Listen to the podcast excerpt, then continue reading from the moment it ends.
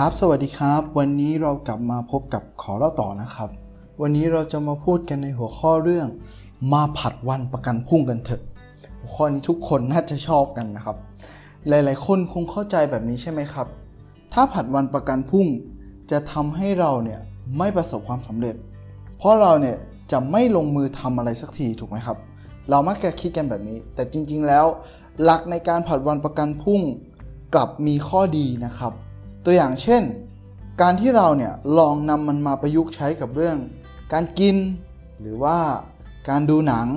หรือแม้กระทั่งการซื้อของของเรานั่นเองครับ ทีนี้เนี่ยเรามาดูเรื่องแรกกันก่อนครับ ก็คือเรื่องการกินใช่ไหมครับ ถ้าเราต้องการลดความอ้วนนะครับ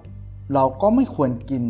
ข้าวเย็นเยอะๆถูกไหมครับ เราก็ต้องเลือกที่จะกินข้าวเย็นน้อยๆ ทีนี้นะครับเราลองเอานิสัยผัดวันประกันพรุ่งเนี่ยมาลองใช้กันดู สมมุติว่าเย็นนี้เนี่ย เราอยากกินหมูทะ อยากกินชาบูหม้อใหญ่ๆ อยากกินให้แบบเป็นบุฟเฟ่ต์จุใจไปเลย ทีนี้เราลองมาคิดว่าโอเค งั้นเป็นถัดไปเป็นพรุ่งนี้แล้วกัน วันนี้งานยุ่ง วันนี้ออยากกินอะไรแค่อาจจะกลับดึกแล้ว อาจจะกินอะไรแค่ นิดๆหน่อยๆพอ แล้วพรุ่งนี้เนี่ยเราค่อยกินเต็มที่ หรือแม้กระทั่งพรุ่งนี้พรุ่งนี้เสร็จปุ๊บอ๋อเราก็ลองผัดไปอีก ผัดไปอีกวันนึงผัดไปเรื่อยๆ เราอาจจะรู้สึกว่าโอเค ค่อยกินวันหยุดสุดสัปดาห์ก็ได้ ค่อยกินวันนี้วันนั้นก็ได้ สุดท้ายเราผัดตรงนี้ออกไปเรื่อยๆ เรารู้ตัวอีกทีเราก็ผอมแล้วเรื่องที่2นะครับถ้าเราไม่อยากดูหนังนานๆเนี่ยหรือหรือดูซีรีส์นานๆหลาย ๆ ตอนนะครับพอถึงเวลาที่เราอยากดูหรือเราจะดูนะครับ เราก็ให้ผัดมันออกไปก่อนนะครับ เอ้ยพรุ่งนี้ค่อยดูแล้วกันพรุ่งนี้ค่อยดูดีกว่า หรือถ้าพรุ่งนี้หยุดอ๋อพรุ่งนี้ค่อยดูเต็มที่เลย เอาให้เต็มเต็มตาไปเลย ซึ่งถ้าเราผัดออกไปเรื่อยๆนะครับ เราอาจจะใช้ได้ใช้เวลากับสิ่งอื่นมากกว่า หรือสุดท้ายแล้วเราดูก็อาจจะดูน้อยลง เพราะเราผัดมันออกไปเรื่อยๆเรื่อยๆหรือเราอาจจะไม่ได้ดูเลยก็ได้ และเรื่องสุดท้ายนะครับที่ work ที่สุดสำหรับอาจารย์นพดลเลยนะครับก็คือตอนช้อปปิ้งเนี่ยแหละครับแต่มันจะทำได้ยากสำหรับการช้อปปิ้งออนไลน์นะครับอันนี้น่ากลัวมาก ถ้าออนไลน์เนี่ยผมแนะนำให้ให้ลบแอปครับเพื่อสร้างความยุ่งยาก ให้กับการโอ้ยถ้าจะช้อปปิ้งที่ต้องโหลดแอป ต้องโหลดนั่นโหลดนี่มาถึงจะกดสั่งซื้อได้กดจะหาของได้ แต่สำหรับการช้อปปิ้งในห้างนะครับ ตามห้างตามตลาดนัดเนี่ย เวลาเราเห็นอะไรที่อยากได้นะครับ เราก็อยากซื้อทันทีถูกไหมครับ เราต้องอย่าซื้อทันทีนะครับ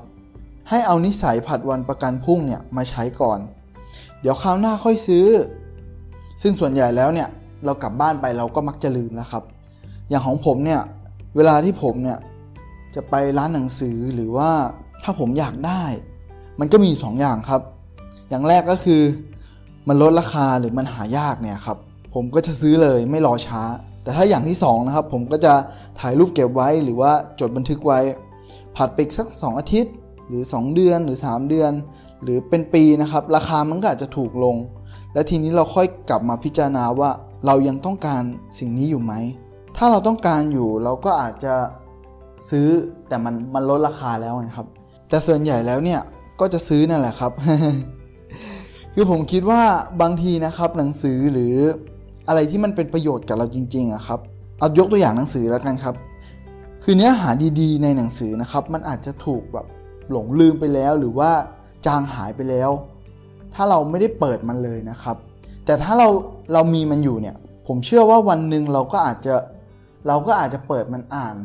หรือมันอาจจะมีใครสักคนมาเปิดอ่านก็ได้นะครับ แล้วมันสร้างประโยชน์ให้กับใครหลาย ๆ คน หรือสร้างประโยชน์ให้กับตัวเขาเองได้นะครับ อีกสิ่งหนึ่งนะครับที่เราต้องควรระวังเลยนะครับ